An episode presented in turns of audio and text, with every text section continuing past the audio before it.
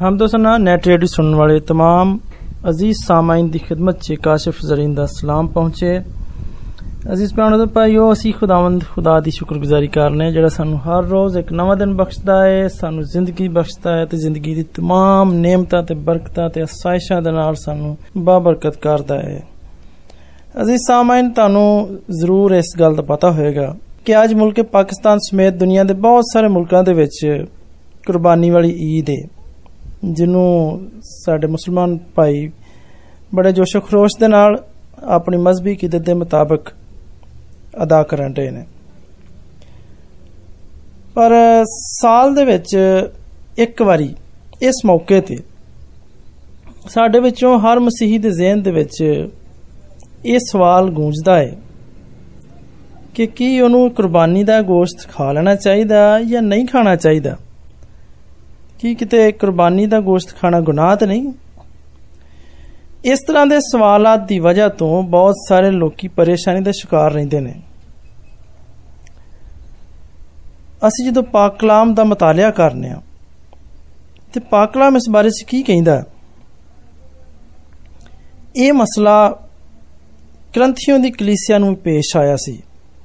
ਤੇ ਖੁਦਾ ਦੇ ਰੂਹ ਦੇ ਇਲਹਾਮ ਦੇ ਨਾਲ ਮੁਕੱਦਸ ਪੌਲਸ ਰਸੂਲ ਨੇ ਇਹਦਾ ਹੱਲ ਵੀ ਦੱਸਿਆ ਸੀ ਕਿ ਉਹਨਾਂ ਨੂੰ ਕੀ ਕਰਨਾ ਚਾਹੀਦਾ।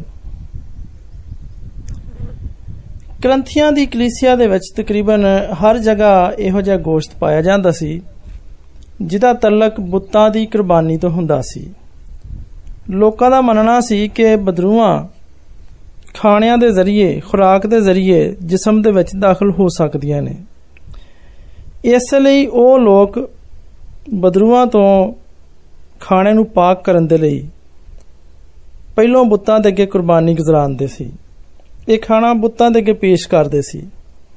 ਕੁਰਬਾਨੀ ਦੇ ਗੋਸ਼ਤ ਦੇ ਤਿੰਨ ਹਿੱਸੇ ਕੀਤੇ ਜਾਂਦੇ ਸਨ। ਇੱਕ ਹਿੱਸਾ ਉਸ ਬੁੱਤ ਦੇ ਅੱਗੇ ਸਾੜਤਾ ਜਾਂਦਾ ਸੀ, ਜਿਹਨੂੰ ਲੋਕੀ ਮੰਨਦੇ ਸਨ। ਇੱਕ ਹਿੱਸਾ ਕੁਰਬਾਨੀ ਪੇਸ਼ ਕਰਨ ਵਾਲੇ ਪੁਜਾਰੀ ਨੂੰ ਮਿਲ ਜਾਂਦਾ ਸੀ ਤੇ ਇੱਕ ਹਿੱਸਾ ਕੁਰਬਾਨੀ ਕਰਨ ਵਾਲੇ ਆਪਣੇ ਘਰ ਨੂੰ ਲੈ ਜਾਂਦੇ ਸਨ ਤਾਂ ਕਿ ਉਹਨੂੰ ਖਾ ਸਕਣ। ਹੁਣ ਪੁਜਾਰੀ ਨੂੰ ਕਿਉਂਕਿ ਬਹੁਤ ਸਾਰੇ ਹਿੱਸੇ ਮਿਲਦੇ ਸਨ, ਇਸ ਲਈ ਉਹ ਉਸ ਗੋਸ਼ਤ ਨੂੰ ਬਾਜ਼ਾਰ ਵਿੱਚ ਜਾ ਕੇ ਵੇਚ ਆਉਂਦਾ ਸੀ। ਹੋ ਸਕਦਾ ਹੈ ਕਿ ਜਦੋਂ ਤੁਸੀਂ ਬਾਜ਼ਾਰ ਦੇ ਵਿੱਚੋਂ ਗੋਸ਼ਤ ਖਰੀਦੋ ਤੇ ਉਹ ਕੁਰਬਾਨੀ ਦਾ ਹੋਏ ਜਾਂ ਤੁਸੀਂ ਕਿਸੇ ਘਰ ਜਾਓ ਤੇ ਉੱਥੇ ਤੁਹਾਨੂੰ ਜਿਹੜਾ ਗੋਸ਼ਤ ਖਾਣ ਨੂੰ ਪੇਸ਼ ਕੀਤਾ ਜਾਏ ਉਹ ਗੋਸ਼ਤ ਵੀ ਕੁਰਬਾਨੀ ਦੇ ਕਿਸੇ ਹਿੱਸੇ ਦਾ ਹੋਵੇ। ਹੁਣ ਬਹੁਤ ਸਾਰੇ ਲੋਕ ਇਹੋ ਜਿਹੇ ਸਨ ਜਿਹੜੇ ਗੈਰ ਕੌਮਾਂ ਦੇ ਵਿੱਚੋਂ ਮਸੀਹੀਅਤ ਦੇ ਵਿੱਚ ਆ ਗਏ ਸਨ। ਉਹ ਲੋਕੀ ਇਸ ਗੋਸ਼ਤ ਤੋਂ ਨਫ਼ਰਤ ਕਰਦੇ ਸਨ ਕਿਉਂਕਿ ਇਹਨਾਂ ਹੀ ਚੀਜ਼ਾਂ ਤੇ ਇਹੋ ਜੀ ਜ਼ਿੰਦਗੀ ਤੋਂ ਉਹ ਕਿਨਾਰਾ ਕਰਕੇ ਮਸੀਹੀਅਤ ਵਿੱਚ ਆਏ ਸਨ। ਯਾਨੀ ਬੁੱਤਾਂ ਦੀ ਇਬਾਦਤ ਤੇ ਬੁੱਤਾਂ ਦੇ ਅੱਗੇ ਕੁਰਬਾਨੀ ਵਗੈਰਾ ਤੋਂ ਕਿਨਾਰਾ ਕਰਕੇ ਉਹ ਮਸੀਹਤ ਦੇ ਵਿੱਚ ਆ ਸ਼ਾਮਲ ਹੋਏ ਸਨ। ਇਸ ਲਈ ਜਦੋਂ ਇਹ ਗੋਸ਼ਤ ਉਹਨਾਂ ਦੇ ਸਾਹਮਣੇ ਆਉਂਦਾ ਸੀ ਤੇ ਉਹਨਾਂ ਨੂੰ ਪਤਾ ਚੱਲ ਜਾਂਦਾ ਸੀ ਕਿ ਇਹ ਕੁਰਬਾਨੀ ਦਾ ਗੋਸ਼ਤ ਹੈ ਤੇ ਉਹ ਇਸ ਗੱਲ ਤੋਂ ਠੋਕਰ ਖਾਂਦੇ ਸਨ। ਕਿਉਂਕਿ ਉਹ ਜਿਸ ਤਰੀਕਾ ਹਯਾਤ ਨੂੰ ਛੱਡ ਚੁੱਕੇ ਸਨ, ਉਹਨੂੰ ਦੁਬਾਰਾ ਯਾਦ ਵੀ ਨਹੀਂ ਕਰਨਾ ਚਾਹੁੰਦੇ ਸਨ। ਇਹਦੇ ਬਰਕਸ ਜਿਹੜੇ ਮਸੀਹੀ ਮਜ਼ਬੂਤ ਈਮਾਨ ਦੇ ਹਾਮਲ ਸਨ, ਉਹ ਆਂਦੇ ਸਨ ਕਿ ਯਾਰ ਬੁੱਤ ਕੀ ਚੀਜ਼ ਹੈ ਤਾਂ ਸਾਨੂੰ ਇਹਦੇ ਖਾਣ ਤੋਂ ਕੋਈ ਫ਼ਰਕ ਨਹੀਂ ਪੈਂਦਾ। ਕਿਉਂਕਿ ਮਸੀਹ ਨੇ ਸਾਨੂੰ ਆਜ਼ਾਦੀ ਦਿੱਤੀ ਹੈ ਇਸ ਲਈ ਇੱਕ ਤਨਾਜ਼ਾ ਖੜਾ ਹੋ ਗਿਆ, ਇੱਕ ਮਸਲਾ ਖੜਾ ਹੋ ਗਿਆ, ਜਿਹਨੂੰ ਸੁਲਝਾਉਣ ਦੇ ਲਈ, ਜਿਹਨੂੰ ਹੱਲ ਕਰਨ ਦੇ ਲਈ ਮੁਕੱਦਸ ਪੌਲਸ ਰਸੂਲ ਨੇ ਤਫਸੀਲ ਦੇ ਨਾਲ ਬਿਆਨ ਕੀਤਾ ਕਿ ਇਸ ਸੂਰਤ-ਹਾਲ ਦੇ ਵਿੱਚ ਇਮਾਨਦਾਰਾਂ ਨੂੰ ਕੀ ਕਰਨਾ ਚਾਹੀਦਾ। ਹੁਣ ਤਿੰਨ ਗੱਲਾਂ ਨੇ। ਜਿਨ੍ਹਾਂ ਦੀ ਵਜ੍ਹਾ ਤੋਂ ਕੁਝ ਲੋਕੀ ਸਮਝਦੇ ਨੇ ਕਿ ਸਭ ਕੁਝ ਰਵਾ ਹੈ ਤੇ ਮਸੀਹ ਦੇ ਵਿੱਚ ਸਾਰੀਆਂ ਚੀਜ਼ਾਂ ਦੀ ਆਜ਼ਾਦੀ ਹੈ ਅਸੀਂ ਜੋ ਚਾਹੀਏ ਕਰ ਸਕਨੇ ਪਹਿਲੀ ਵਜ੍ਹਾ ਇਹ ਆ ਕਿ ਜਿਹੜਾ ਜਿਹੜੇ ਲੋਕ ਗੋਸ਼ਤ ਖਾਂਦੇ ਸਨ ਉਹ ਸਮਝਦੇ ਸਨ ਕਿ ਅਸੀਂ ਜਾਣਦੇ ਆ ਕਿ ਕਲਾਮ ਮਨਾ ਨਹੀਂ ਕਰਦਾ ਅਸੀਂ ਇਸ ਗੱਲ ਤੋਂ ਵਾਕਿਫ ਹਾਂ ਤੇ ਅਸੀਂ ਇਸ ਗੱਲ ਦਾ ਮੁਕੰਮਲ ਇਲਮ ਰੱਖਨੇ ਆ ਕਿ ਜੋ ਅਸੀਂ ਜਾਣਨੇ ਆ ਅਸੀਂ ਉਹੀ ਕਰਨੇ ਆ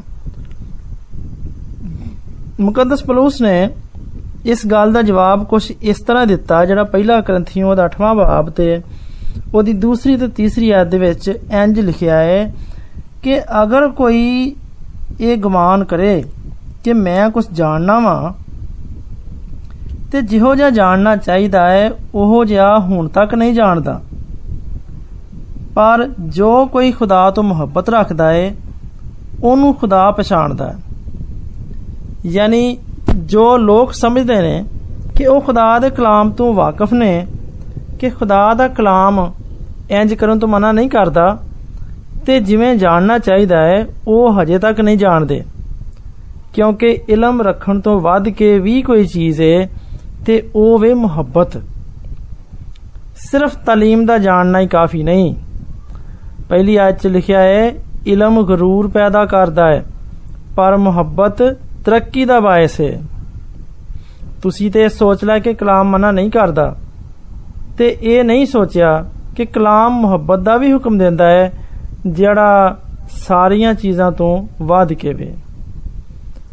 ਦੂਜੀ ਵਜ੍ਹਾ ਇਸੇ ਬਾਬ ਦੀ, ਯਾਨੀ ਪਹਿਲਾ ਗ੍ਰੰਥੀ 8ਵੇਂ ਬਾਬ ਦੀ ਚੌਥੀ ਆਇਤ ਦੇ ਵਿੱਚ ਤੇ ਉਹ ਇਹ ਵੇ ਕਿ ਬੁੱਤ ਕੋਈ ਚੀਜ਼ ਨਹੀਂ। ਸੋ ਜਦੋਂ ਬੁੱਤ ਕੋਈ ਚੀਜ਼ ਹੀ ਨਹੀਂ ਤੇ ਉਹਨਾਂ ਦਾ ਕੋਈ ਵਜੂਦ ਹੀ ਨਹੀਂਗਾ, ਤੇ ਅਸੀਂ ਗੋਸ਼ਤ ਖਾਣ ਤੋਂ ਕਿਉਂ ਬਾਜ਼ ਰਹੀਏ? ਕਿਉਂਕਿ ਜਦੋਂ ਇੱਕ ਚੀਜ਼ ਵਜੂਦ ਹੀ ਨਹੀਂ ਰੱਖਦੀ, ਤੇ ਉਹ ਖਾਣੇ ਨੂੰ ਕਿਵੇਂ ਨਾ ਪਾਕ ਕਰ ਸਕਦੀ ਹੈ? ਇਹਦੇ ਜਵਾਬ ਦੇ ਵਿੱਚ ਮੁਕੱਦਸ ਪੌਲਸ ਰਸੂਲ ਬੜੀ ਤਫਸੀਲ ਦੇ ਨਾਲ ਬਿਆਨ ਕਰਦੇ ਨੇ ਕਿ ਜਿਨ੍ਹਾਂ ਦਾ ਦਿਲ ਕਮਜ਼ੋਰ ਏ ਯਾਨੀ ਜਿਹੜੇ ਹਜੇ ਨਵੇਂ-ਨਵੇਂ ਇਮਾਨਦਾਰ ਹੋਏ ਨੇ ਤੇ ਹਜੇ ਆਪਣੇ ਇਮਾਨ ਦੇ ਵਿੱਚ ਪੱਕੇ ਨਹੀਂ ਹੋਏ, ਜਦੋਂ ਉਹ ਦੂਜਿਆਂ ਨੂੰ ਇਸ ਗੋਸ਼ਤ ਨੂੰ ਖਾਂਦਿਆਂ ਹੋਇਆਂ ਵੇਂਦੇ ਨੇ ਤੇ ਫਿਰ ਖੁਦ ਵੀ ਖਾਂਦੇ ਨੇ ਤੇ ਉਹਨਾਂ ਦਾ ਜ਼ਮੀਰ ਉਹਨਾਂ ਨੂੰ ਮਲਾਮਤ ਕਰਦਾ ਲਿਖਿਆ ਹੈ ਕਿ ਉਹਨਾਂ ਦਾ ਦਿਲ ਚੌਂਕੇ ਕਮਜ਼ੋਰ ਹੈ ਇਸ ਕਰਕੇ ਉਹ ਆਲੂਦਾ ਹੋ ਜਾਂਦੇ ਨੇ। ਉਹਨਾਂ ਨੂੰ ਲੱਗਦਾ ਹੈ ਕਿ ਉਹ ਗੁਨਾਹ ਕਰਨ ਦੇ ਨੇ। ਉਹ ਦੂਜੇ ਮਸੀਹਾਂ ਨੂੰ ਵੇਖ ਕੇ ਇੰਜ ਖਾ ਤੇ ਲੈਂਦੇ ਨੇ, ਪਰ ਯਕੀਨ ਦੇ ਨਾਲ ਨਹੀਂ। ਇਸ ਲਈ ਉਹ ਰਸਮਾਂ ਦੀ ਦਲਦਲ ਦੇ ਵਿੱਚ ਫਸਦੇ ਚਲੇ ਜਾਂਦੇ ਨੇ।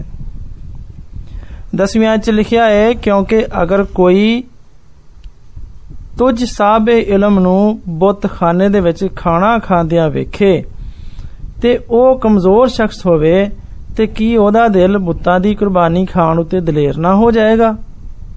ਗਰਜ਼ ਤੇਰੇ ਇਲਮ ਦੇ ਸਬਬ ਦੇ ਨਾਲ ਉਹ ਕਮਜ਼ੋਰ ਸ਼ਖਸ, ਯਾਨੀ ਉਹ ਭਰਾ ਜਿਹਦੀ ਖਾਤਰ ਮਸੀਹ ਮੋਇਆ ਤੇ ਹਲਾਕ ਹੋਇਆ, ਉਹ ਵੀ ਹਲਾਕ ਹੋ ਜਾਏਗਾ। ਤੇ ਤੁਸੀਂ ਇਸ ਤਰ੍ਹਾਂ ਭਰਾਵਾਂ ਦੇ ਗੁਨਹਗਾਰ ਹੋ ਕੇ ਤੇ ਉਹਨਾਂ ਦੇ ਕਮਜ਼ੋਰ ਦਿਲ ਨੂੰ ਜ਼ਖਮੀ ਕਰਕੇ ਮਸੀਹ ਦੇ ਗੁਨਾਹਗਾਰ ਠਹਿਰ ਦਿਓ।